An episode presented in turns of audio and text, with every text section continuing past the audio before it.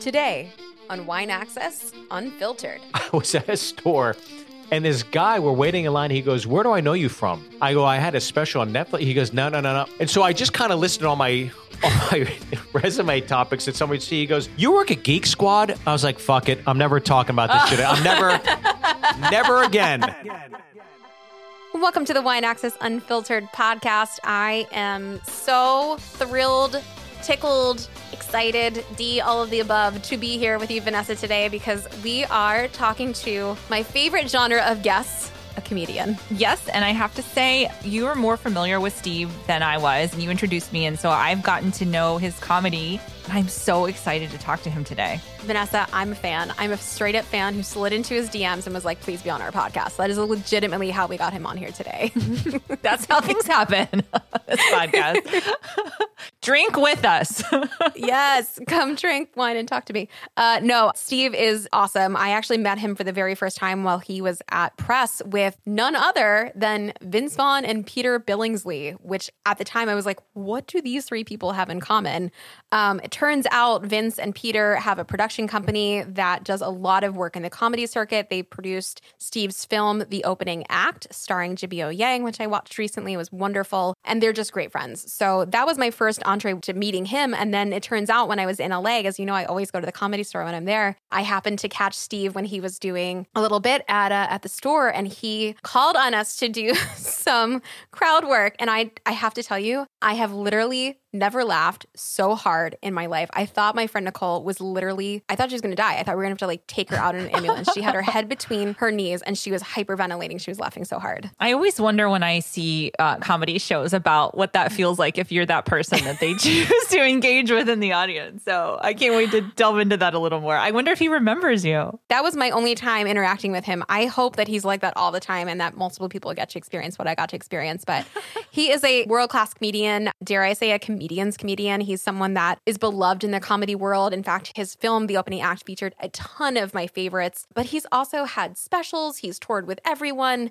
He is a success in the comedy world, and I am super stoked to have him on here. Um, that said, as far as the wines go, you know, he's not a self proclaimed wine lover, so to speak. I, he really, really likes wines, but he hangs out with a couple guys. I think it might be Vince and Peter that are really into wine. Mm-hmm. What he noted was my friends drink really expensive wine, and I'm just sort of along for the ride. so I thought it'd be really fun to give him something that was really sort of fancy and something lavish, but sort of also a hidden gem of sorts mm-hmm. um, that he could just throw into the conversation with uh, his self proclaimed wine friends. So, yeah. And then something else that he might feel a little bit more comfortable with opening at home. Uh, he's in Nashville right now, uh, eating lots of barbecue, eating lots of food in general. Um, so, another wine that I think really over delivers for the price. Well, I'm as always excited about these picks because they're always just a little bit selfish on our behalf. this was ultra selfish. I, I told AJ, I was like, we're drinking the uh, X, Y, and Z wines today. And he was like, oh, that's nice. That's super fancy. just go with it. It's fine. All for Steve. It's all for Steve. It's all for Steve. I had a really good reason. Um, anyway, I'm excited to drink these wines and talk with you. So without any further ado, let's drink. Well, welcome to the Wine Access Unfiltered podcast. We're so excited to have you, Steve. Thank you so much for having me. My rule of thumb is I never have a, like literally a lick of liquor until nine o'clock. That's always been my rule. But um, I'm breaking the rules to have fun with you ladies today. So I'm, I'm pretty excited. Wait, 9 p.m. p.m. Yeah, I always found it like I never been a day drinker. I never had anything like on spring break. I think you know in college I got pretty banged up, and that was a lesson. And and just being a comedian too, like I never try to drink before shows. Um, so yeah. the second show, maybe I'll have a drink and that's usually after nine o'clock. So that's that's my uh that's my rule of thumb, but not today. All right. Well, thanks for breaking the rules. This is very surprising, given that you spent most of your life in Pittsburgh, yeah. where I spent a few years in college, and I have to tell you that is a day drinking kind of town. That's a twenty four seven. It's like a 7-Eleven of drinking kind of town. Yeah, for sure. But you know what? We're just three girls at brunch today, so I'm very excited about this. I would go to brunch with you any day. Um, I'm so excited. And you are joining us from Nashville, right? I'm joining you from Nashville, Tennessee. Yes, I recently moved here from California, uh, from Los Angeles. You know, during COVID, like some other folks, I was part of that mass exodus, I guess you could say. Okay, so what's going on with that? Why are all of the comedians leaving LA and heading to Austin and Nashville and like this? I mean, I feel like this has been going on for a little while, though, right? Yeah, I think maybe it's more the established comics that are moving. Some, you know, there's still some comics that are living there, and there's a lot of young comics that are hungry that'll fill the vacancies and stuff. But uh, yeah, I just wanted to.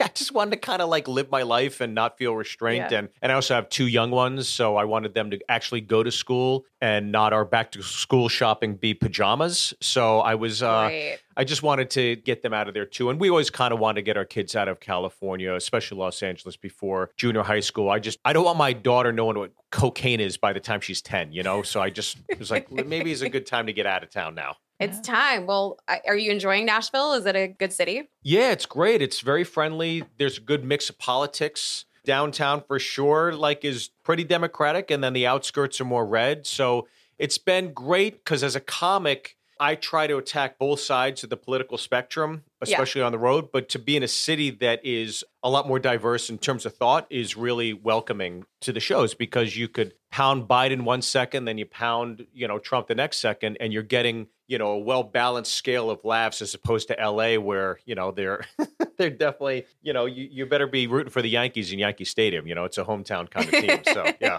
So have you gotten entrenched in the music scene there yet? I have not. No, I'm not a huge country music fan. My wife loves country, and she's been more inclined to be open to it. You know, I've I've met a few of them. Uh, there- I never forget. I I can swear on this, right? Oh, yeah. Uh-huh, Yeah. Okay, so I did. I hosted the red carpet of the CMAs a few years ago, and I don't know anything about country. I don't know any of the artists, and I was, you know, just. I think maybe that made it funny or whatever. And the jokes are like, "So who are you? And what are you drinking tonight?" Instead of "What are you wearing?" and stuff like that. And then I think the artist kind of figured out I don't know who anybody is, and Garth Brooks came up and he goes, "Hi, I'm Garth Brooks," and I'm like, "I know who the fuck you are," and he was the only one. He was the only one that I knew, and he got a big kick out of that. But I'll tell you, a lot of those artists, even after that night, came up and they were like, "Hey, if you're in town for a few days, give us a call. We'll we'll take you out drinking if you've never been here." I was like, "Wow, you would never get that at the Emmys or the Oscars or the Golden Yeah. Globes, but the CMAs, they were just so welcoming and inviting, and everybody I've met so far has been pretty awesome. You know, when you drive in a car and you turn on your left signal." They let you in here, which is crazy. what? yeah. That's nice. that was like my culture shock when I moved from New York City to Napa Valley, and people were just like genuinely nice for no reason. It made me uncomfortable to some extent. Just having fresh air. Everything, everything about like, yeah, fresh air, human beings that were not intent like- on getting something from you. And like see you in the produce section and then like want to have a 15 minute conversation and not pretend like they haven't seen you and just keep walking because they're in a rush. I know, it's crazy. Now you went to university in Pittsburgh. Is that what you? yes. Okay, so I'm gonna guess Carnegie Mellon. Am I correct or am I off? I Good guess. really appreciate that. Good but guess. uh, Oh, really? no. They said no. That was my first choice. So I was a musical theater major and I went to the other school, Point Park. Wow. downtown. okay, I would not. Yeah. I, I think because of the wine, I, I I was thinking uh, more of a posh kind of environment. Point Yeah, Park, wasn't I that guess. classy back then.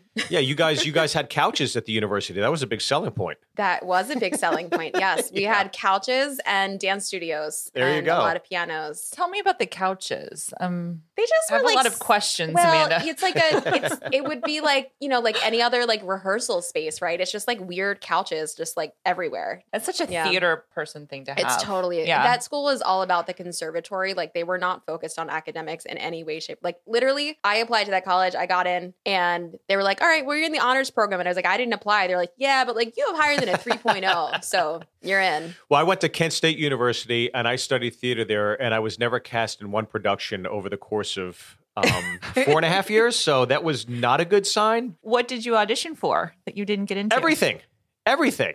I I was horrible. Their loss. Their Yeah. loss. Because I've seen you and you're wonderful. And and in fact, to this day, and I was texting my two friends that were with me, my first like live comedy experience with you was at the comedy store. Oh, and that was I your I don't well, it was the best because I have never seen a human being laugh as hard as my friend Nicole, and you did crowd work with us. We were we were set up for success and failure because when we were walked into the comedy store, they sat three girls dead center of the right room. Right in the front. Yeah. And I I looked up and I was like, this is not going to end well because I'm looking around and I'm like, nobody No, else looks it like never us. does. Well, no. It's funny because some comics will literally go up and they'll just do their act A to Z, and that's it. And Yeah. there's no acknowledgement that there's even a crowd there. And when I go on the road, that's when I do my act. When I'm Mhm. there to do an hour show, I'll do my act. But when I'm at the comedy store, I'm doing 15 minutes. When I'm at Zanies here in Nashville, I'll do 15 minutes. And those 15 minutes, I will literally just do crowd work to just sharpen my tools and skills and be prepared. And what I like to do is dig myself in a hole as deep down as I can go. I'll say the most, I'll say the most insulting things to people just off the cuff as, as shock value to get a laugh, and then I'll compound that, and then I'll try to dig my way out of it. And that way, if I'm ever in a situation, I'm like, I've seen the worst of it. So you know, whatever you say will be the the easiest thing to get past. I've I've rarely been in a situation that I couldn't get out of. You know. And so, how do you do that? How do you dig yourself out? Uh, well, I, I think you just try to find the humor. You know, there there was um there was a woman the other day. I was I was shredding these two postal workers. Well, first They off, deserve it. They, they were well, they were. The shorts, right? What's up with that? I asked him what he does for the post office, and he goes, "I'm in charge of expediting things at the post office." I'm like, "At the fucking post office? You're expediting things?" And then I said, "What do you do, miss?" And she said, "Well, I I handle mail." I go, "Yeah, that's what happens at the post office." And so I just kind of was pounding to be a these little more specific. Yeah, and this one woman goes, "You're acting like a generic asshole." I'm sorry, a generic asshole? And she goes, "Yeah, a generic asshole." And then I said, "Well, now we know what you can afford." And then uh, she goes, "Well, I guarantee you, I make more money than you." And okay. and then as the show kept progressing, I just kept going back to her. And towards the end, she started laughing. I said, Miss, can I buy you a shot? You know, these are all just jokes. I want everybody to have fun. Because the one rule is when you're doing crowd work, you can never get emotionally stifled. You can't let them ever see you got, because you'll lose the room. So it's important to always, always be comfortable. You're the professional. You set the tone. Be cool. Find the joke and move on. And I, I did that a few times. Then I, we did the shot together at the end. I said, "Now I'm a Jameson drinker. Did you enjoy that?" She goes, "I really did. Thank you." And I'm, I said, "I'm glad you did because you're fucking paying for it because you make more money than me, bitch." and the crowd just went bananas because it's all spontaneous. I think. Yeah. I think people appreciate spontaneity in comedy clubs because it, when you're doing your joke, as good as it might be, they'll know. They'll know, oh, okay, that's, Yeah. that's part of his material or her material. But when you're doing crowd work, that's all off the cuff. So I think you're rewarded even that much more when you're just drumming up stuff. I think you're absolutely right. I'm surprised to hear you say it was only 15 minutes because it felt like an hour of my life in which I could not breathe. Do you remember what he was saying? you had asked us about like what we do for a living. We all worked in the restaurant industry and I don't know I don't know what happened. All I know is every time I looked over at Nicole, she had her head between her legs because she literally could not breathe. She was Oh. shaking and laughing so hard. Oh, but it was amazing. But you were I mean, you're such a master at your craft because I've never and I've gone to the store a lot of times. There's amazing people at the store as you know. Sure, yeah. Um, I have never, ever, ever seen crowd work the way that you, and maybe it was because it was directed at us, but your way with the room and Because your, you're just that easy to make fun of, It- is what you're saying? Pro- I mean, okay. probably. There's a lot. There's a lot of material there um, between the wine and the musical theater. But yeah, no, I thought you were incredible, and it always stuck with me. And like to this day, every now and then I'll just text text the girls and be like, "Hey, remember that night we couldn't breathe because Steve Byrne had us laughing so oh, hard?" Oh well, thank you. That's very flattering, and I appreciate that. Yeah, I, I try to make sure that when I do do it, even though I might be saying things that might be jarring, I'm still lacing it with you know appreciation and Yeah. respect because people do work hard. And I realized this a year and a half, two years ago. I was doing a show, and I was in Dallas, Texas, and there was a young kid up in front with his mom, and he must he looked like he was 16, and I'm just dumping on this kid. I mean, in the worst way, but like having fun, like and he's dying laughing. And I got to talk to them afterwards. And the mom said, My son Tanner has had seven or eight open heart surgeries since he was a little kid. And wow. he told me that he just wanted to go out tonight and have a good time. He said, I just want to laugh, mom. And we were thinking about going to a movie. And then we thought, let's go to a comedy club. So they went to the comedy club and they sat in front. And once I heard that from Tanner and his mom, I got talking to them and kept in touch with them. And he was delivering pizzas for Papa John's. And I, of course, was dumping on him for that. I said, you know, maybe you'll hit the big leagues one day, dominoes around the corner, just dumb shit.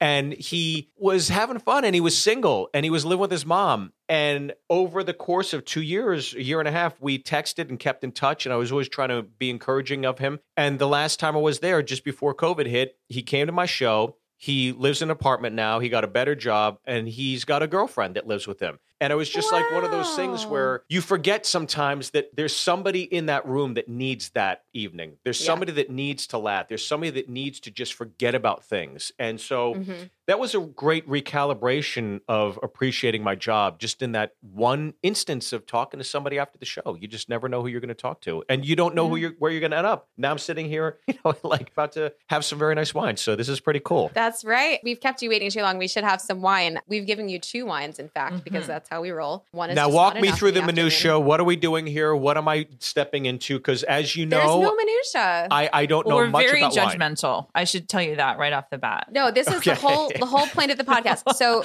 No. I mean, we love having wine drinkers of all different levels in the show because it Sure. we love having conversations with lots of different people. Therefore, there is no like minutia, there is no like wrong way, right way to do things. Okay. We do select the wines based on not only your preferences, but also like some stories and like some things that might, you know, resonate with your own life. So we chose two very opposite wines of the spectrum in Okay. price point. So the teeter totter is like a 50 $60 Cabernet, which is not not expensive. We recognize that. But Sure. compared to like other Napa Valley Cabernets that are three, four, five times as much, you know, definitely more of like a value cab. Mhm. Um, and then on the opposite side of the spectrum, we have the Masseto Massetino. And Masseto is one of the most expensive wines, not only in Italy, but in the world. And the, the Massetino is a, a new wine that they've just put out. So this is like a $400 bottle of wine. So that's what's sitting on I know. my okay. So I was very You're like, should I get This a is better the- glass? There we go. There's the teeter totter. That's Yes. the uh, bang for a buck at a good value. Yep. correct? Mhm. And then we have Yeah. the Massetino, the Italian wine that you will not find at an Olive Garden, I assume, anytime Correct. soon. I don't think so. Unless this you smuggle it in like. with you. So it's so funny. I have my wine opener. You know, she you have like a proper wine opener. This is this is a good And start. I, I don't like to see the that ones with the handles. sliced it open, and I was like, "Oh my god, I haven't done this since I waited tables in New York City." Yes. in so you know. 1997 at the Aegean restaurant. That's that's the last time I opened a bottle of wine. So this was kind of cool. It reminisced all those uh all those memories of having wine because I'm a I'm a whiskey guy. So I just uh and I do, I'm a social drinker. I don't really drink at home. I never Yeah. really drink at home. So I just, you know, if I'm out and about and, you know, after a show, most certainly I'll have a drink, but rarely do I ever have one at home. So this is this is pretty exciting for me. It's outside So the was norm. it? It was like riding a bike then, using the corkscrew. Yeah, it was. jump right yeah, was- I was like, oh my god, I remember how to do this. And now it kind of made me want to just run back to a kitchen. So, what's the specials today? What are we 86 and Come on, we got we got to move product. You know, you never really lose it, right? Yeah. I, I left the hospitality industry last year and like it still feels weird to be in a restaurant and not like a part of the industry. I don't know if I'll ever lose that. So these wines that we selected, Okay. there's a reason we did them like top and bottom. So my understanding is that you like wine kind of, but you don't spend a lot of money on it, but you have a lot of friends who are very into wine that will spend a lot of money. yes, I do. So yes, the- for sure. So the thought process was let's give him something that you might actually buy. Like if you decided to stop drinking whiskey, maybe we'll see Okay, if we can yeah. convert you. And then also something that you can just like whip out in conversation when you're with your friends to be like, oh, well, when I was on this podcast, I had the Masseto Massetino. I don't know if you've heard of it. Um, and give you that. Sounds so pretty badass. that was Yeah. genuinely the impetus. Also, we really wanted to drink these wines, which is a running theme on the podcast. everything is a little bit to a lot selfishly chosen. As Very much as we try to make this about you and your preferences, there's always a little bit of. So I assume I assume you here, have not tried these yet. Then I think we've both had these wines before, but not today. I have never had the Massetino. Oh, I've had haven't? Masseto, but I've never had the Massetino.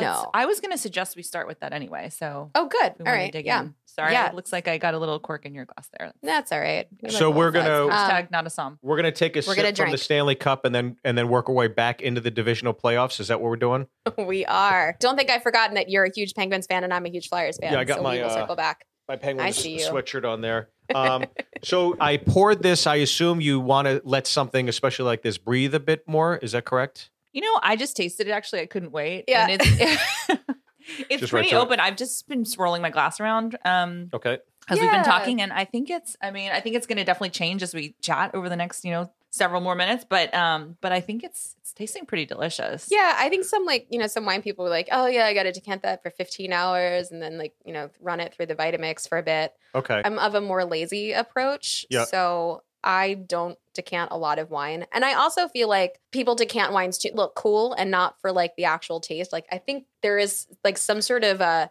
a trophy people ward about like a about like, oh, I decanted this for 17 hours. And I'm like, well, was the wine still there? Like was this it's like leaving food out on the counter. Like Right. Right, right. Okay. And then you missed a bunch of its life, right? Yeah. Like so much happened in that decanter while you were just like going about your day, and then you come back to it, and you're like, oh, It's like you you had Yeah. a kid, you sent it off to school, and you came back, and it's a grown up. And you're like, well, I didn't have to do any work, so that was good. well, I like You to um but I missed all the funny teenage stories. Yeah. hold on a sec here. Here we go. hey Vince. I saw that article yesterday, actually. Oh, hey, I'm on I'm doing a wine podcast real quick. Do you want to just say hi and I'll, I'll call you back? Sorry. Oh, sorry, you're on. You're doing something. You're working. Call me back when you're done. All right. He's drinking. Talk soon. Bye. All right, bye. Bye, Vince. So it was, oh, it was Vince Vaughn, and he's he's literally the guy I will go out to dinner with, and he'll you know he's a little more well versed with wine certainly than I am. Yeah. So he's the one that uh will pick the good wine, and you know. So Yes. what does he choose? No, I I know this about him because you guys came into press where I used to work, and I was like, how do these guys know each other? And then I found out later that you are you know sort of are your friends and you kind of work together. But yeah, what what does he choose? Because I don't remember. What he you guys have been definitely likes a, a red. He likes a, a nice red. I forget his go to. Uh, Peter Billingsley is another good friend of ours, and Peter Yeah, he was, with you guys too. Yeah, he's in Christmas Story. That's how everybody knows Peter. But he Yeah. loves he enjoys Caymus a lot. So Oh, um, that's good. kind of his go to wine. Um, but I, I like to take a sip of this, and Yeah, you, You- need to catch up. You should. I don't Yeah, know why we're waiting so long. I didn't wait. Oh. okay.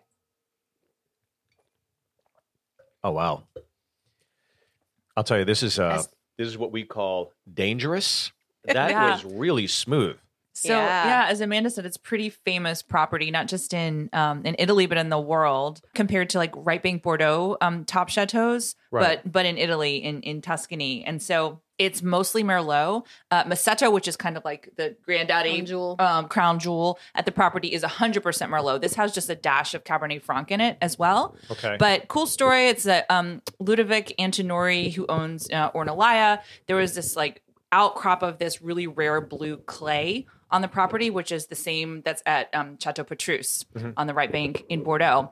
And Antinori had hired Andre Tchelistcheff, who very famous, historic, you know, influential winemaker in Napa Valley, to come over. And Andre was like, "This is not right for Cabernet. You can't plant that here. You need Right. to plant Merlot." And they had this like fight, and like the lore goes that there was like a chalkboard, and at the end of the day, you know. Antinori had written all of his notes on how to grow the Cabernet, mm-hmm. and then Andre Tchelistcheff would come in and erase it all and like write his plan for Merlot. And so they had this like ongoing battle for a while, and eventually, of course, Andre Tchelistcheff won, planted it to Merlot, and it became, of course, this amazingly renowned historic wine. And Oh, so wow. this is cool because it's the younger vines on the property, the Massetino, but still like amazing, amazing terroir. It's sort of a benefit of that we have today of a lot of restaurants unfortunately being closed, and that this is Right. really meant to be only for restaurant consumption.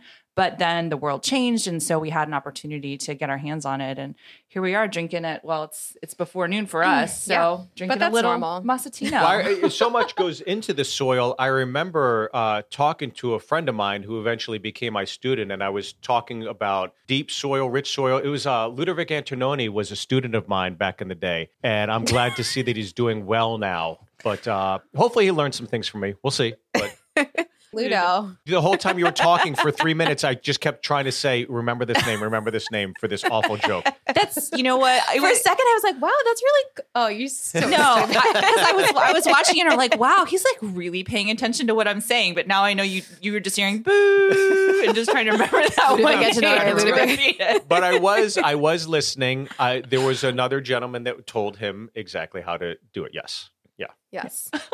And how how long is Andre. this vineyard been around? These vines, I don't know because they just call them the younger vines on the property. So Oh, okay, yeah. that property's been around for decades and decades. But the ones that are in this particular bottling, I'm not sure they just say Yeah. younger. But Masseto's been around for 40 years. At least. Yeah.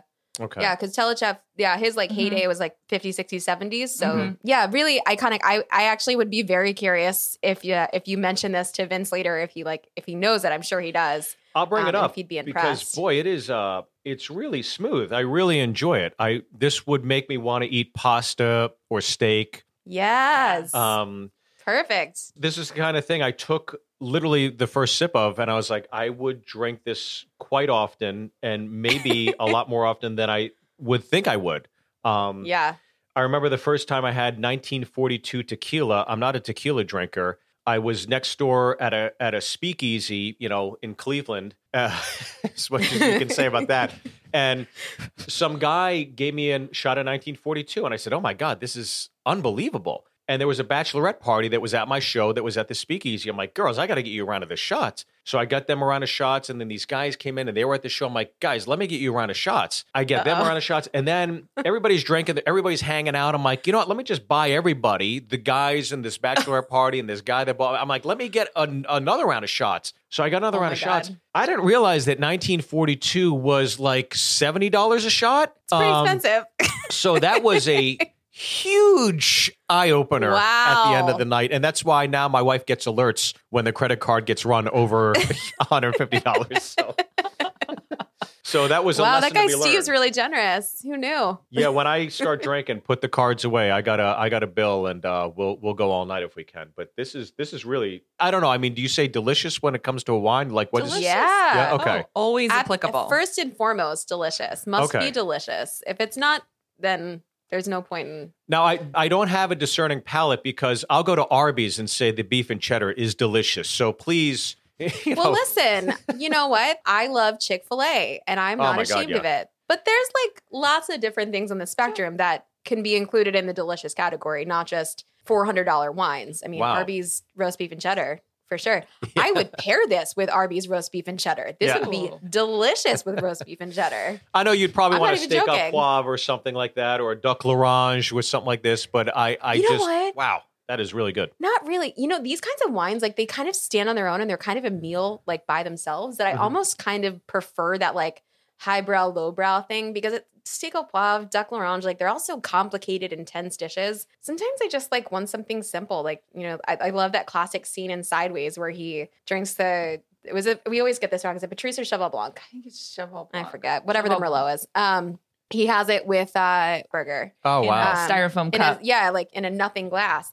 That's how I enjoy wine. To me, Yeah. that's like let's grab a Primanti Brothers sandwich and like Oh, the yeah. Massetino and like go to town. Like that's the best way to do it. Yeah, it's Now like we you're talking, about like champagne and champagne and you know popcorn or like champagne and potato chips. It's like this great. There's such a great pairing, you know. And it and feels like you're getting away with something Yeah. every time. Yeah.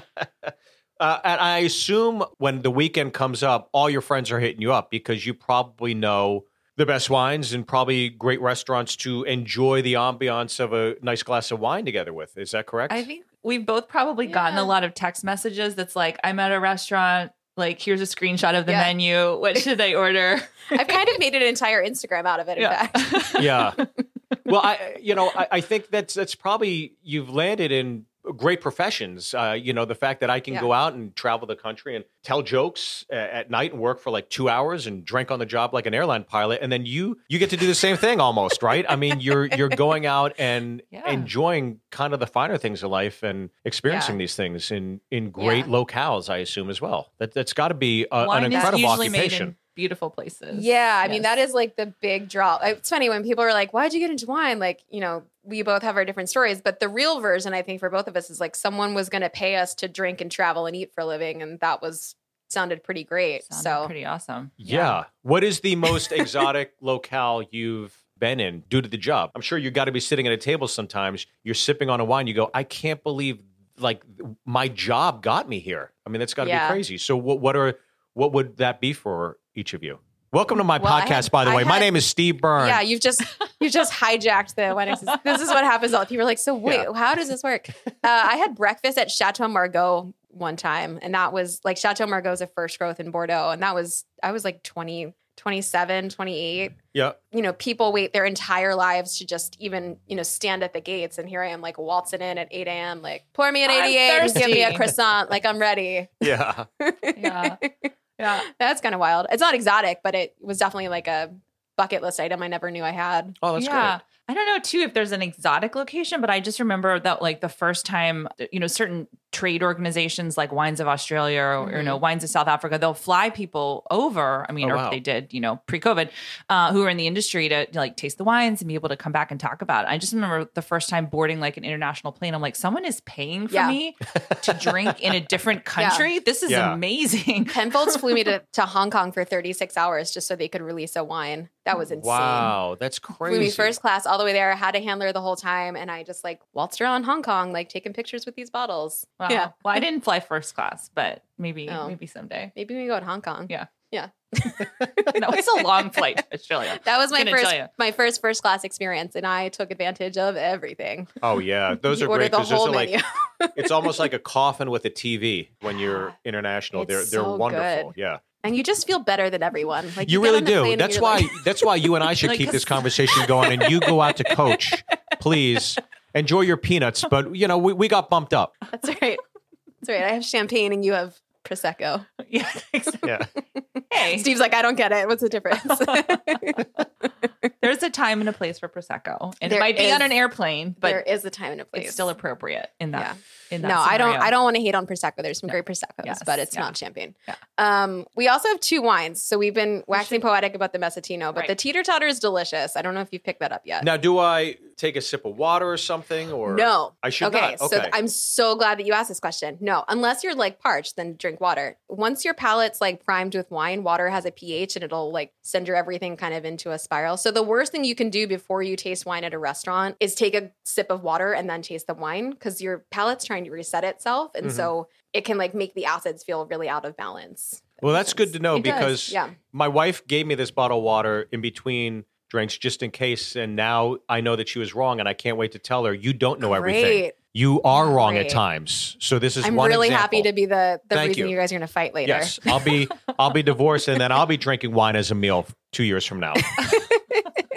so this is teeter totter, Yes, and And this, this, is, a Cabernet. from Napa Valley. Yes. Cabernet from Napa Valley, and this is the 50 60 dollar bottle. Yes. Yeah. Okay. So this is a um, sort of as Amanda said earlier, I think like an amazing bang for the buck, like price to quality ratio, because Okay. the, the winemaker behind this, his name's Benoit Touchette. He's like really renowned, like very famous, gets all these you know crazy praise for wines that he makes. But this is kind of his project, and he really wants to make wines that are are more. I mean, obviously this is still like you know in the over fifty dollar price range, but but that are more affordable than some of the wines he makes, which can be like three hundred dollars, four hundred dollars, etc. I remember a way to drink really well. through the produce section with a student of mine, and we were looking at grapes. His name is Benoit Touchette. And, uh, anyways, I, I was telling him the difference between certain grapes, whatever. But, anyways, I, I'm glad he's doing well now. But he was a former student of mine as well. Cheers to Benoit Touchette.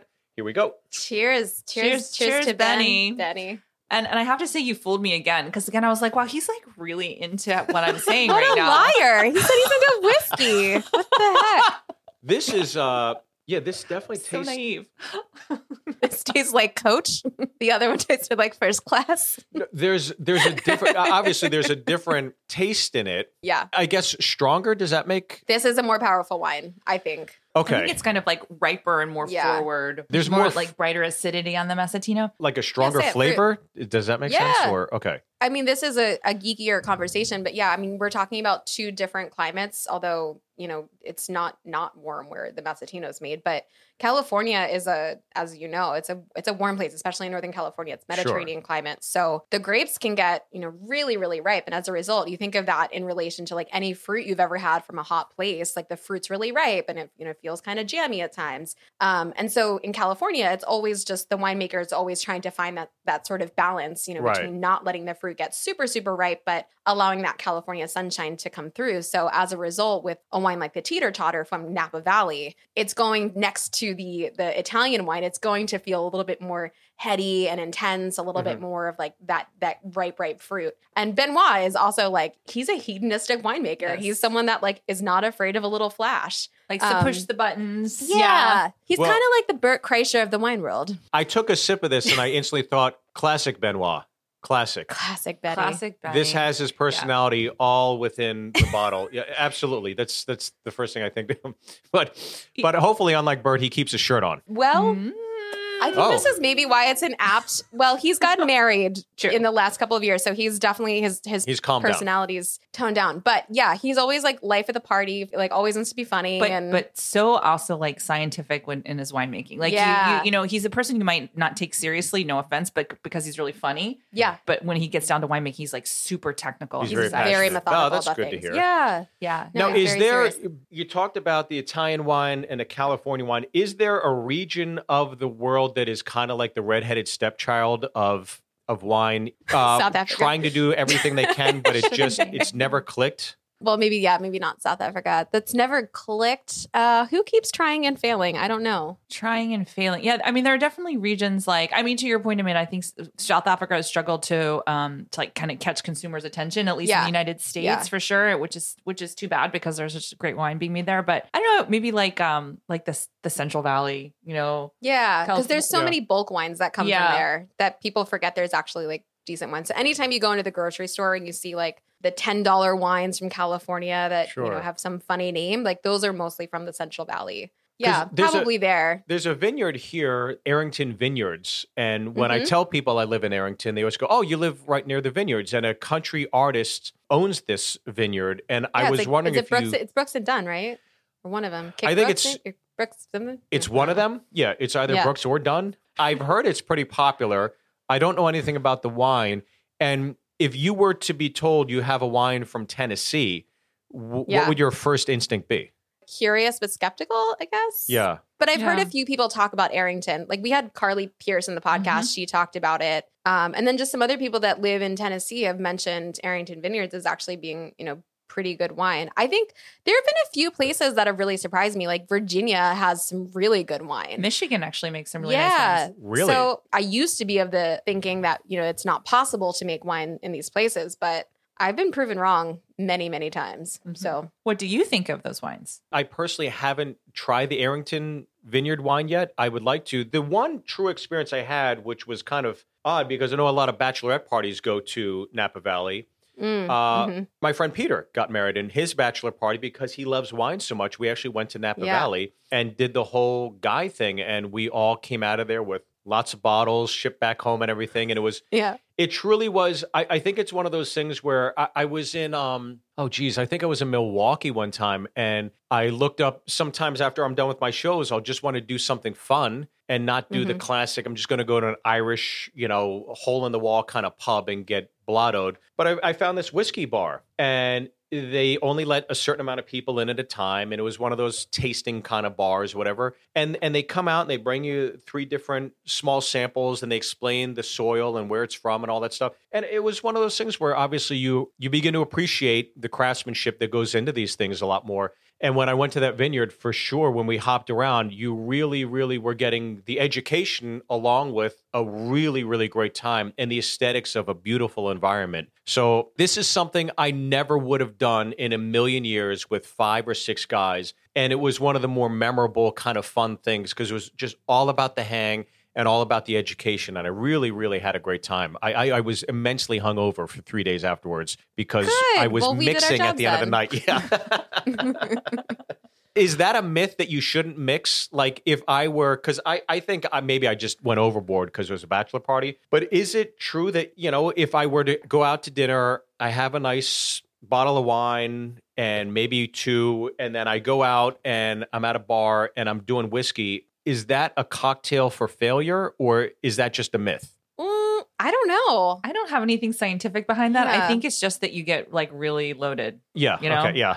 I mean, the nice part about the nice part about wine is like you know it's it's a lot less alcohol than whiskey, so you can drink Yeah. it for longer. right. I think what happens is people don't feel that drunk on wine, and then they start pounding whiskey as hard as they were pounding wine, and I feel like they just get to a point where they're like, "Well, I I'm not drunk yet," and it just that makes for a disaster. But that's Uh, not the or, like, you're though with feeling a good, wine, good. right? You kind of want to enjoy the the wine, I assume, I think so. I mean, I think for most people, yeah, you know, nobody's. I don't think anybody spends three hundred dollars on a bottle of wine and hopes to like forget it and like throw it all up later. So, Yeah. but I don't know. I'm not a masochist like a lot of people. So Did that I've, hap- I've seen it all in Napa Valley. Yeah. I, I put nothing past anyone. Did any of that happen when you were in Napa Valley? Little uh, a little overindulgence that There's you a rite of passage that someone has to throw up on the side of but the I will tell you that my my bachelor party, Peter and Vince thought it would be a good idea to go to Flora-Bama. Um, Okay. okay, well, I would rather go to Pittsburgh or Vegas or even Atlantic City, but I'll go to Flora-Bama. And it was a great time. And Friday was a lot of fun. And then Saturday we went out and Peter got a um, a fishing boat. Now we're all hungover, and of course there were choppy seas. So when I tell you everybody got sick, everybody got sick. We all got sick. And literally you drop a line, you pull up a fish, and then you'd like run off to the bathroom and you got sick. Vin- I'll never forget. Vince was so upset. He's like, Peter, what the what the hell were you thinking? Why would you do this to us?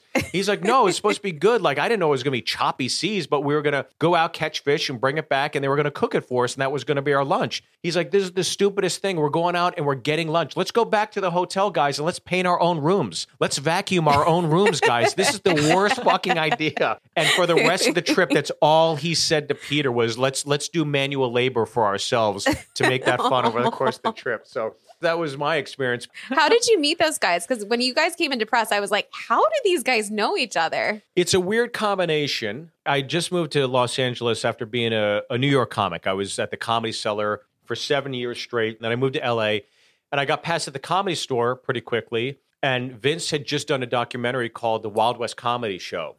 And hmm. it was about doing 30 shows in 30 days with like Sebastian Maniscalco and some young comics hmm. at the time. And they were doing these shows in Vegas. And one of the guys got sick, and Vince said, Hey, do you guys know anybody that could come and fill in for him at last minute? And they go, Oh, this guy Byrne just moved here from New York. He's pretty good. So I went, and I'll never forget, at the time I was doing these Beecher's Madhouse shows in Vegas at the Hard Rock, and they were really popular. Like Britney Spears would go, and the Hilton sisters, and Quentin Tarantino, hmm. and all these people used to go to the show. So I was used to being in front of 2,500 people in Vegas in the party environment. So Vince went out. He literally talked for two minutes and he said, All right, we're going to bring out your first comic, ladies and gentlemen, Mr. Steve Byrne. And I come out and I did all my tricks from the Vegas show. I did my material. I knew what set worked because you got to tailor your material. And I got a standing ovation. I go back and Vince was just like, Who the fuck is this kid? Who is this guy? and then two weeks later, I'm in Costa Rica with him and one of my other buddies. And ever since then, we've been like best pals. And uh, he's just been, you know, I don't know if this is the wine talking, but I'll tell you, I wish everybody had a friend like Vince because he he is the most supportive guy I've ever come across, and I, I just have an immense deep well of respect for for the guy and uh yeah if i you know if i had another glass or two i probably get emotional about it but but he's Aw. just he's just a solid guy and the one thing people always say what's he like what's he like i'm like you've seen his movies right they're like yeah i'm like that's what he's like he's just a That's fun great. great guy to hang out with yeah I was to ask. So, did you say you have two kids? Two kids, yeah. So fortunately, they're they're at school right now. My son's here, probably out on an iPad. My wife cannot wait to dig into this wine because she's been Nice. big fan of wine. But I, I have two young ones. My daughter's eight. My son is five. So, do they think that you're funny? No, no, they don't. They don't think I'm funny. um, the great thing is that I, I had a film come out recently called The Opening Act, and it's about my early years in stand up comedy. Mhm. And my children are in the film because when you're doing an independent film, you know, everything's on a shoestring budget. And we just kind of did a guerrilla style shot where we went into a park and Jimmy O Yang is going over his notes before a set, and two kids walk into frame, and my kids were in it. And they were excited about it, but I can't wait to show them the film because they're not old enough to see it, you know? Yeah. So I think once they get to high school or like junior high school, I'll show them the film because everything that happened in the film actually happened to me in real life. So that's the thing that I want my kids to be exposed to to say, look, this was your dad's life for many, many years on the road. But also the fact that I got to share that memory with them is kind of one of Oh, the that's so cooler things I got to do with them. Yeah. Wow. It's a great film. We bought it or rented it on Amazon as soon as it came out. I was excited to watch it. Oh, thank you. I was going to ask you uh, how close it was to your real life and who was the character, I guess the real life person that uh, Cedric the Entertainer played? Or was that sure. sort of a, well, all three of the. So when you go to a comedy club, just for your viewers, when you go to a comedy club, you'll see an MC, a feature, and a headliner.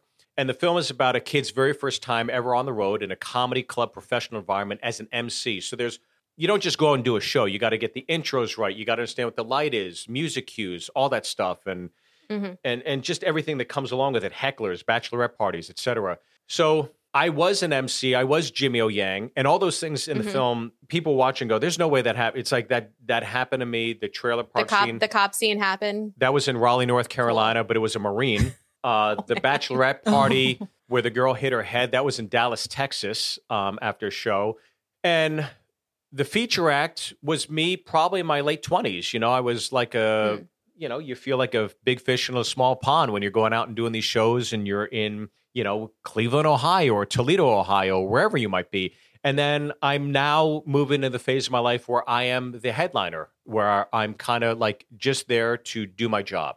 But the character that Cedric played is named Billy G, and he's named after Billy Gardell. And Billy Gardell was on Mike and Molly, and he's on Bob Loves Yeah. Abishola, and he's a Pittsburgh guy. And I met him on the Jameson Whiskey Tour. We did that together for two years, along with Bert Kreischer and Pete Correale and a few other comics. And Billy was discerning a lot of great information and knowledge to me as an established headliner. And I was such a young headliner at the time. Mm. So I wanted to pay homage to him in that regard. And there's a lot of nuggets in that film. Like Jimmy O Yang leaves Steubenville, Ohio, because Dean Martin is my hero to this day. And uh, I wanted to pay homage to Dean Martin in some small way. So I made Jimmy O Yang's character from Steubenville. So I had to go and drive and do all the exterior shots in Steubenville with just a camera, just my, me and my friend, Yeah. just doing all these exterior shots. And I ate at his, um, I believe it's called Naples, his favorite Italian restaurant that's still operating in uh, Steubenville, Ohio. So it was kind of cool to go Wow. to go there. But that film was great. Again, have my kids involved and it was really special. And um, I don't know if I can do this, but let me give you a tour of my office and I'll show you this. There's uh, an actual autographed Dean Martin postcard from uh, the Sands in Vegas, and that's him on stage. So I love, love Dean Martin. Wow. Yeah. so is this true? I heard about Dean Martin that um he would sort of pretend like he was, you know, drinking and stuff on stage, but it would actually be like an iced tea in the tumbler or whatever that that he was sort of trying to put on this persona, but in actuality that wasn't him, or is that a myth? I think that it's a hybrid of the both because I know that he would put apple juice into it. You can't drink all the time on stage and, and you're going to start slurring. I learned my lessons early on that you can't do that when people are paying good money to see you. So um, he would do apple juice and then he would drink too. And there's a great, great YouTube video of him on The Tonight Show with Johnny Carson, and he is absolutely ripped. I mean, he is bombed.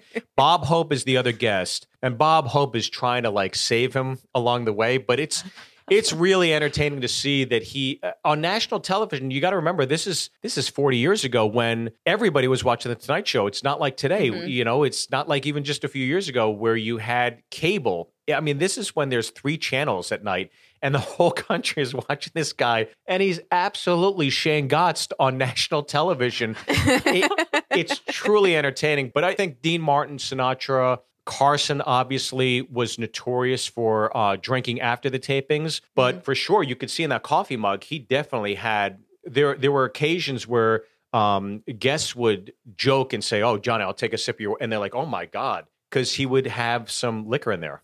You couldn't do that these days. No, without getting fired subsequently. Um, Yeah. Unless you are on a podcast. That's right. Unless you're on a They podcast, ask that's right. you to do And they ask you to drink. That's right. exactly. we would get fired if we didn't. Seriously. Um, yeah. Are you still? I saw, just saw you take a take a swig. Which one are you picking up more of? Well, because the teeter totter is in my hand and it's closest to me, Yeah. I put that I put that there. But I mean, the Massetino, I'm definitely going to after this is done. I, I assume like this is fine, right? Like the rest of the day, I could I could still go back to this, right? if you kept it, put the cork back in, you didn't drink it all today, obviously. Put the Yeah. cork in and put it in the fridge. This would be good for another two to three days. Oh, okay, because my wife and I Yeah. were talking about how we definitely want to indulge this evening in in these. Yeah, no, wines. it's totally fine. Just don't leave it like in the sun or in the heat or anything like that, and it's it's good to go. These So- wines are they're sturdy. Is it bad to microwave it after if you've had it in the fridge for a while, like for even for thirty Definitely seconds? frowned upon, yeah. Okay, I, I Yeah. will not microwave it then. Okay.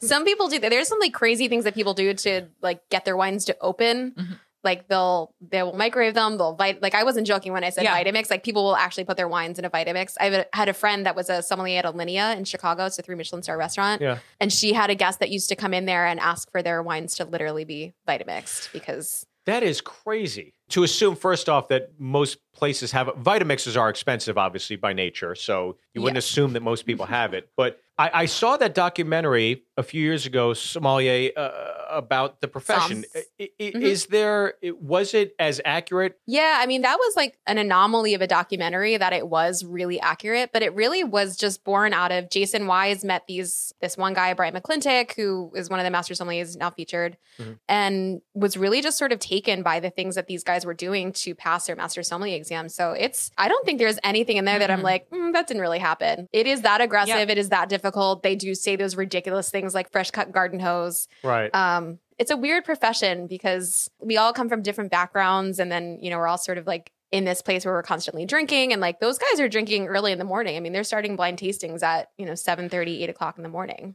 Yeah, I mean spitting, but still, you Yeah, have, you you have s- wine you in your glass at eight thirty yeah. in the morning. Yes, and and on your palate for sure. look So, at look at steve's face he's like i Yeah. am perplexed No, I, Yeah. no, I, well, obviously, this profession involves alcohol. So when you're doing these tastings, you you spit it back out. But I mean, there got to be times where you you you just want to enjoy it, correct? And I mean, sure. You've you've got to build up. I assume that your tolerance is probably higher, and I'm not saying that you're. You got issues, or is everything Drunk okay at home? But it, as part of the profession, correct? I mean, you're probably built up a, a higher tolerance. i don't have tolerance i can't do more than like two glasses of wine before i'm i feel completely toasted so Right. I I probably do, but I I not because of like drinking tons of wine. I'm just I'm Irish and Russian, so like Oh, you're fine. she's like that Well, this is a question weird, I have for you both. When you're on an airplane, is airplane wine decent or is it just like is this something you should stay away from? Is it just like It bottom of the on barrel? airline. really? exactly right. Some of it's really good. A lot of the airlines actually have master sommeliers that are in charge of their beverage programs. Yeah. And so some Mhm. of them have like really Mhm. quality selections. Um,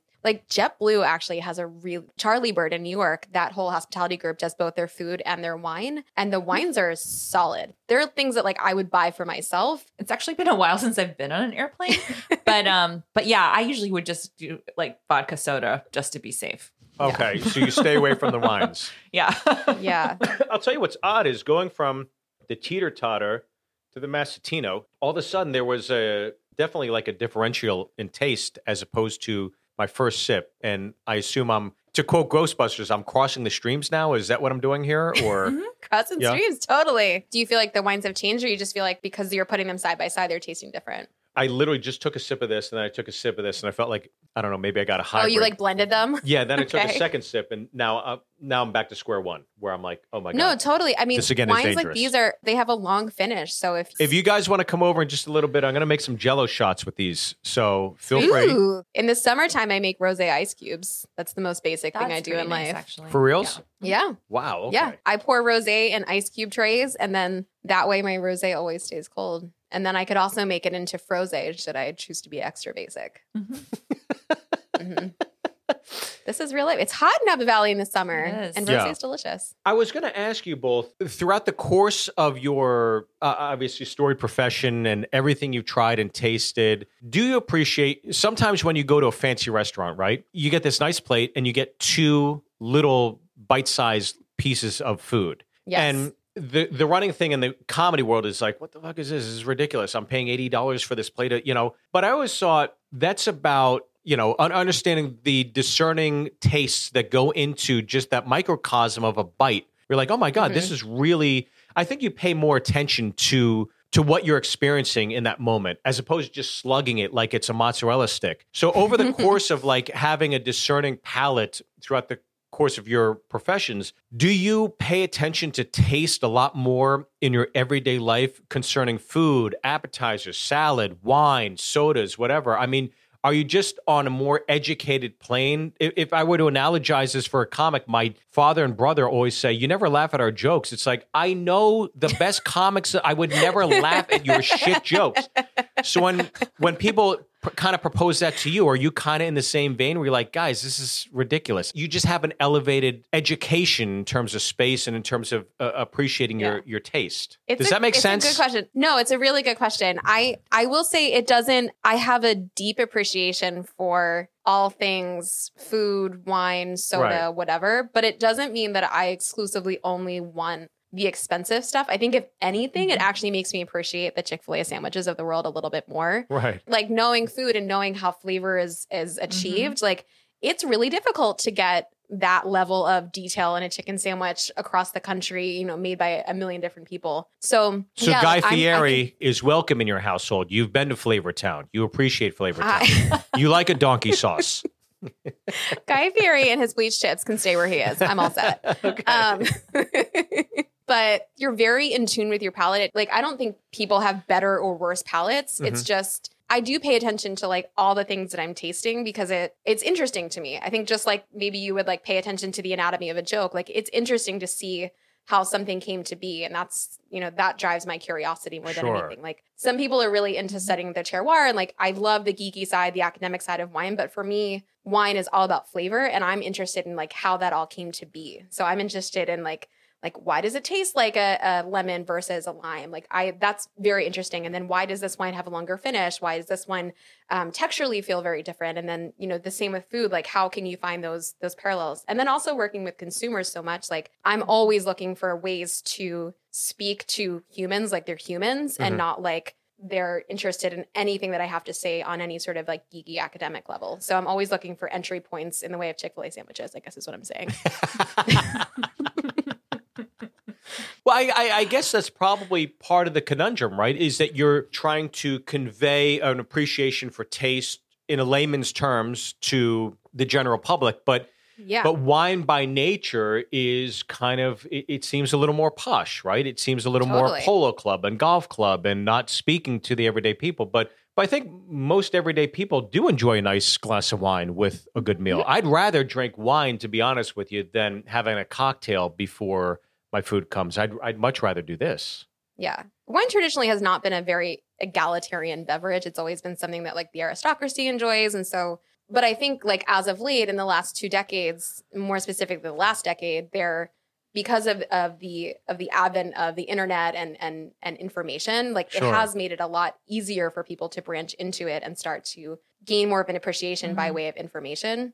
Um, so I do see, you know, those those that sophistication, that like poshness, sort of like being taken down a notch, and you see it in like restaurants, like Mhm. Yeah, I, I will say though too that like even you know I, I don't ever knock people who buy wine at the grocery store or something No. like that because actually like things they may not be the most full of personality or fascinating wine you ever had, but like wine has gotten very it's much more easier to make really well made wine these days. So you Mhm. can get, you know, a really well made wine at the grocery store. So I think like at all levels there's enjoyment to be had. You know, for sure you can get Yeah. uber fancy and spend a ton of money. Um, and that's great too. But I also feel like, hey, you want to drink a six dollar wine? Hell, go for it. You know? It's kind of my next question for you. Is the accessibility to, to wine that much more in the present day as opposed to even 30, 40, 50 years ago? Absolutely. Yeah. There's so much more available now Yeah. than it- there ever was. it def- we definitely used to be more cocktail country in terms of what people were drinking and it's it's shifted for Right. sure over the last you know 10 20 years because So- we're what we're like I think we're the number one wine consuming country in the world now yeah. Oh, the United U. States. Wow. Okay. yeah hmm Americans are drinking are drinking more wine. Um, this could also be a function of like the amount of people here, but sure, sure. um, we're consuming the most Relative. amount of wine. Like if Uh, of a, as a country Yes. we're consuming the most in the world Yeah. And I assume that's probably the last 12 months. Is that correct? um it's definitely it's definitely people gone are down in the wine, yeah. yeah yeah, Yeah. essentially an For entire sure. Grateful Dead song. We've been in this pandemic and all that stuff. But ha- I I assume wine sales, alcohol sales have skyrocketed throughout the course of this stuff, right? yes particularly online It's insane. I mean, the, the amount of wine that people are drinking is just it's great. I mean, I love seeing it, but you know, more people are drinking wine than ever, and I think that is a result of being home and you know not able I- to go anywhere. I want to ask one question because it was mentioned that the Massetino, for example, was to be more of a restaurant wine as opposed to at an at home Mhm. wine. And I, I Mhm. wanted to ask it, but I, I felt stupid. But now I feel like I've had enough wine to ask it. Um. What did you mean by that? Because I would assume Yeah. that if you like a wine, you would have it at home or a restaurant. Or is there a, a discerning difference? No, it's a really good question. So it really comes from the producer, from the winery, and their intent for the wine. So Right. there's been, um, in some cases, this um, notion that having wine on certain prestigious wine lists is much more sort of valuable in building a brand versus having it available Oh, at retail. okay. All right. Um, and so some producers sort of have operated very, you know, along this vein where the, they they want the wine to be, we call it on premise in a restaurant versus off premise, An which is that you can take exclusivity it home to the to the right, product. Yeah. Right. But Yeah. we've seen a lot of that change. And I think the smart producers, the smart wineries, because of the pandemic and things having to shift, have realized that, hey, like there are a ton of people who really also want this wine and you don't have to think about it so traditionally anymore. You can you can put it in avenues that that they wouldn't have considered prior to COVID. Wow. Yeah. Okay. That's something I I just would have never thought about, but that's yeah, pretty interesting. that's yeah. sort of like inside baseball. But yeah, it's sort of like the way that movies used to just only go to the theaters, and then now they're all coming Good to analogy. Netflix Yeah. and yeah. Amazon and DVDs. Exactly. Yeah, Yeah. yeah. well, I, power I to will, I, I'm proud to say I finished my Massetino. I'm going Wow, back. I'm so proud. I'm going to teeter back That's to my great. totter and go back over Okay. here. So I have a question for you, which is if you're going out, let's say you're just like, you know, you go to the, the grocery store or whatever, you're, you know, just picking some stuff up. Like, do you try to make people laugh all the time or do you kind of turn it on for your shows? No, not at all. I think like when you're doing stand up comedy, that is a specific look. If you do comedy outside of a comedy club, it's annoying, basically, is what it, it comes down to. It's just like if you're talking off the cuff and you're having fun and spontaneous, then that's okay. But if you're doing bits in everyday life, I find it off putting when my friends are doing bits for me and they're comics. I'm Mm. like, dude, we're off the stage. Like, turn it off. Um, I, I think there are comics also that are just funny in their bones. There's people like Nate Bargatze, who's just naturally funny. Kathleen Madigan, naturally funny. Godfrey, naturally funny. And there's other people, I don't want to say their names, but you get off stage, it's like, we're off stage now. You can be normal, you know? Turn it off. Um, so I definitely try to turn it off. And to be completely blunt, if you put me in a social situation, I- I'm outgoing when I should be or or need to be. But for the most part, like I talked to my friend Brian the other day about this. I've been flying for 23 years as a stand-up comedian. I've only had one conversation in my life on an airplane, just one, because normally I pull my hat down, I keep to myself. But there was an incident that happened that made me stay in this lane. I was at a store and this guy, we're waiting in line. He goes, "Where do I know you from?" And that's a horrible question. First off, because it's like, how would I ever know where I kn- where you know me from? I don't know your experiences.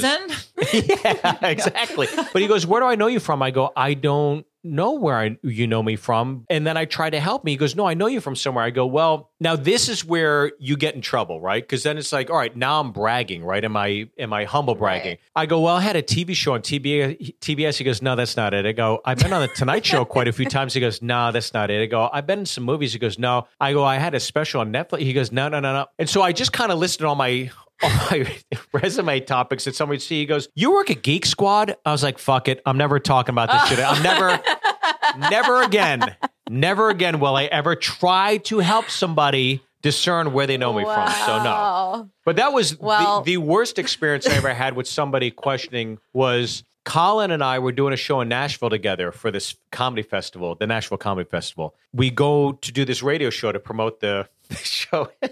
the DJ was so excited to meet Colin. Colin, so you you went to Harvard and you wrote for the Lampoon. Can you tell me about that? So Colin, of course, obliges. He goes, and then you were just a writer at SNL. Tell me about that. So Colin tells him, and then you were on Weekend Update on Saturday Night Live. Tell me about that. Then he swivels his chair. We got two minutes left in the interview, and he looks at me and goes, So, Steve, you're Mexican, right? I was like, What the fuck? I don't, I, I've never, no one's ever even uh, thought of me as being Mexican. Wow. And I, I could not stop laughing. So to this day, Colin be like, Steve, you're Mexican, right? Wow. Best unintended joke ever.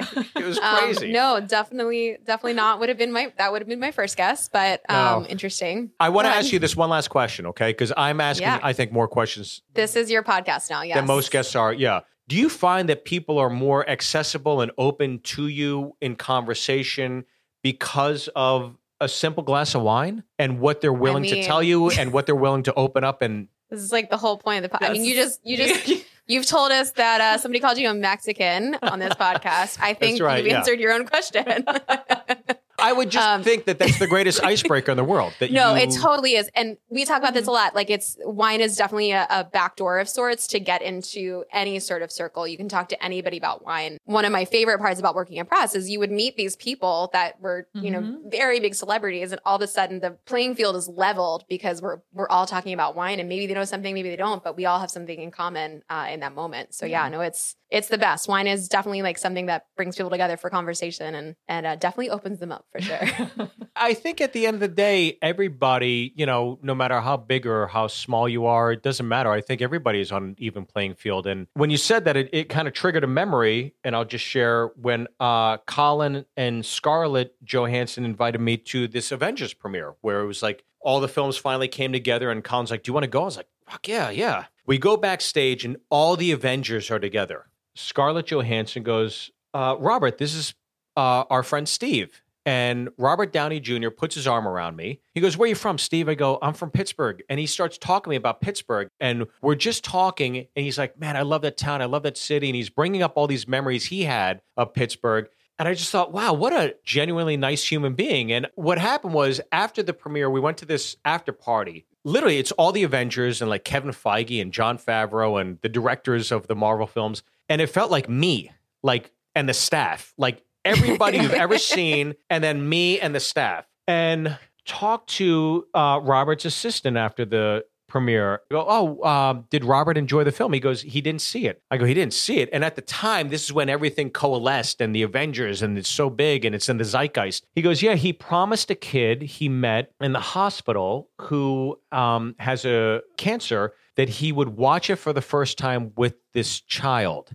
oh my gosh. And I, I hate to speak out of school, and I normally wouldn't, but I thought it was such a noble thing, and it spoke so much of his principles and character that he held true to that promise. And I'm sure he did it, but he he was coming back to the after party later because he wanted to be respectful of the promise he kept with this kid. And I thought, what a great guy. Wow. But at the same time, I think anybody put in that situation when you meet somebody who's very sick, you'd want to do the right thing. And I think most of us do, no matter whether you're here or whether you're here. I think we all kind of want to do that. I, I would I would hope so at least. That's an amazing story. Thank you. Wow, that's I didn't know that.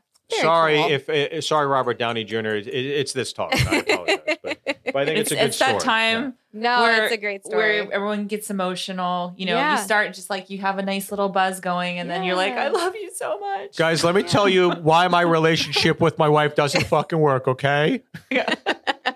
Just bring her the wine; it'll be fine. Yeah. Um, well, Steve, I know you got a you got a lot going on. Uh, for those who uh, who want to see more of you, where they, where can they find you? Uh, uh, usually Craigslist after 3 a.m. I'm on Misconnections. You can and find me and there. OnlyFans. Yeah, Yeah, exactly. OnlyFans. Uh, now everything as I have is at Steve Byrne Live, and uh, the film I did, the opening act, it is coming out on uh, on a streaming platform very soon, but you can rent it at the same time. And I'm touring, I guess, red states until blue states open up. All right. Well, we look forward to seeing you live and watching the opening act and all your great stuff that you have going in the meantime. Seriously, watch the opening act if you haven't. Uh, it's it's a great film and Well, thank you, and and I Yeah. since you've been so kind in inviting me along and letting me appreciate these wines. Next time you both are in Los Angeles or the area, let me know. And when things are open, I'll bring you to the comedy store. I'll give you the full tour, the haunted tour, Woo! all the crazy stuff that's gone on, and uh, you can rate the wines that they serve there and maybe give them some. Give them some advice as well for for the comedy store because I don't think that that's what they pay attention to, but yeah, Obviously I you would. think so. Wow, Well, thank, you. It's very that's a very generous offer. We will definitely take you up on that, Mm-hmm. uh, and hopefully you can buy us a shot of Jameson. yeah. That would- Or oh. 1942. 1942. Yeah, now that I brought it up, the cat's out of the bag. We'll do it for sure. Yeah, Exactly. Would love to. Oh my God, are you okay? I am. I mean, I have to say that little guest phone call. I was like, Oh my God, such a fangirl in that moment. I was like pinching you under the table. I was like, "Is this happening? Is this really happening?" I'm like texting on my phone, like, "Oh my god, Vince Vaughn just called in." Um, that was wild. I cannot believe that just happened. I cannot believe how funny he was, even after my experience with him at the comedy store. He was so hilarious and wonderful just talking about this podcast. I even more fan than I think I was before, if that was even possible. I completely agree. And I have to say, he totally got me twice. I'm so naive where I thought he was like really into what I was saying, but he was just getting ready to make fun of me. So it's okay. I'm good. I'm good. he set us up. It's okay. That's what com- comedians do. Um, I have nothing else to say. We left it all out on the table. So wines today, I think we chose right. Yeah. Despite the fact that the teeter totter was absolutely delicious, the Massetino, I mean, my goodness. Yeah, it's just I know I love teeter totter always. It's such a consistent, delicious wine that over delivers. But man, the Massetino, I agree. Today it was just absolutely singing. It's not something that I drink all the time. I would like to. Um, so yeah, Oh, you don't drink $300 bottles of wine all the time? Vanessa? you know, um, it's not in my budget just yet, but my CEO is listening, um, take note. Uh, no, I don't. I don't. Uh, but it was price tag aside, it's just enchanting. I, I absolutely love this wine. Ooh, I like the word enchanting. Yes, I think enchanting is an apt description of this wine. I was shocked how delicious it was, even so young. These were both 2018s, so super young to be drinking these wines. However, I think it speaks to the quality of these wines. I think it speaks to just how delicious they're going to be at any stage in their life. And if they're this delicious now, I can't even imagine what they're going to be like in 10, 15, 20 years. Agree. Agree. Well, the Massetino is a little bit of a, an outlier for wine access in that it is sort of hidden uh, in in the special trove that is Laura Coffers. So, where could people find the Teeter Totter and the Massetino if they wanted to? Well, of course, wineaccess.com is where you can find them. You can follow us on Instagram at Wine Access, on Facebook on the Wine Access Experience. And of course, I think you posted about Laura's kind of secret stash, right? Yep. You want to engage with us on Instagram? Sometimes we post things there that are only available for those that DM us. So, uh, another reason to follow. Yeah, no. And when we talked with Amari, the wine that we did with him, the Guigal, that was also, I think, part of the secret stash. So, yeah, uh, please shoot us a DM on Wine Access or Wine Access Unfiltered Instagram if you're interested in being connected with Laura for that wine. Uh, the Teeter Totter is available on Wine Access because I just bought it for a friend. I love this wine and I love gifting it. And then, as far as the Wine Access Unfiltered podcast, if you want to catch little clips, and I hope that you will want to because it was hilarious, uh, video clips of what just went down, you can follow us at Wine Access Unfiltered on Instagram or at Wine Access Pod on Twitter. And if you are feeling like you really loved this and you want to give us a round of applause, well, we would certainly appreciate a five star review and a subscribe on this podcast. It really, really helps us out and helps other people find our show. And that's sort of the goal is to just share wine and have great conversations with as many people as possible. Thank you so much, Vanessa. I hope uh, you're on cloud nine just like I am, and we'll just float out of here with our wine and our hopes and our dreams. And um, fingers crossed, we'll run into Steve again soon. I hope so. Thanks for having me, as always, Amanda. Cheers. Cheers.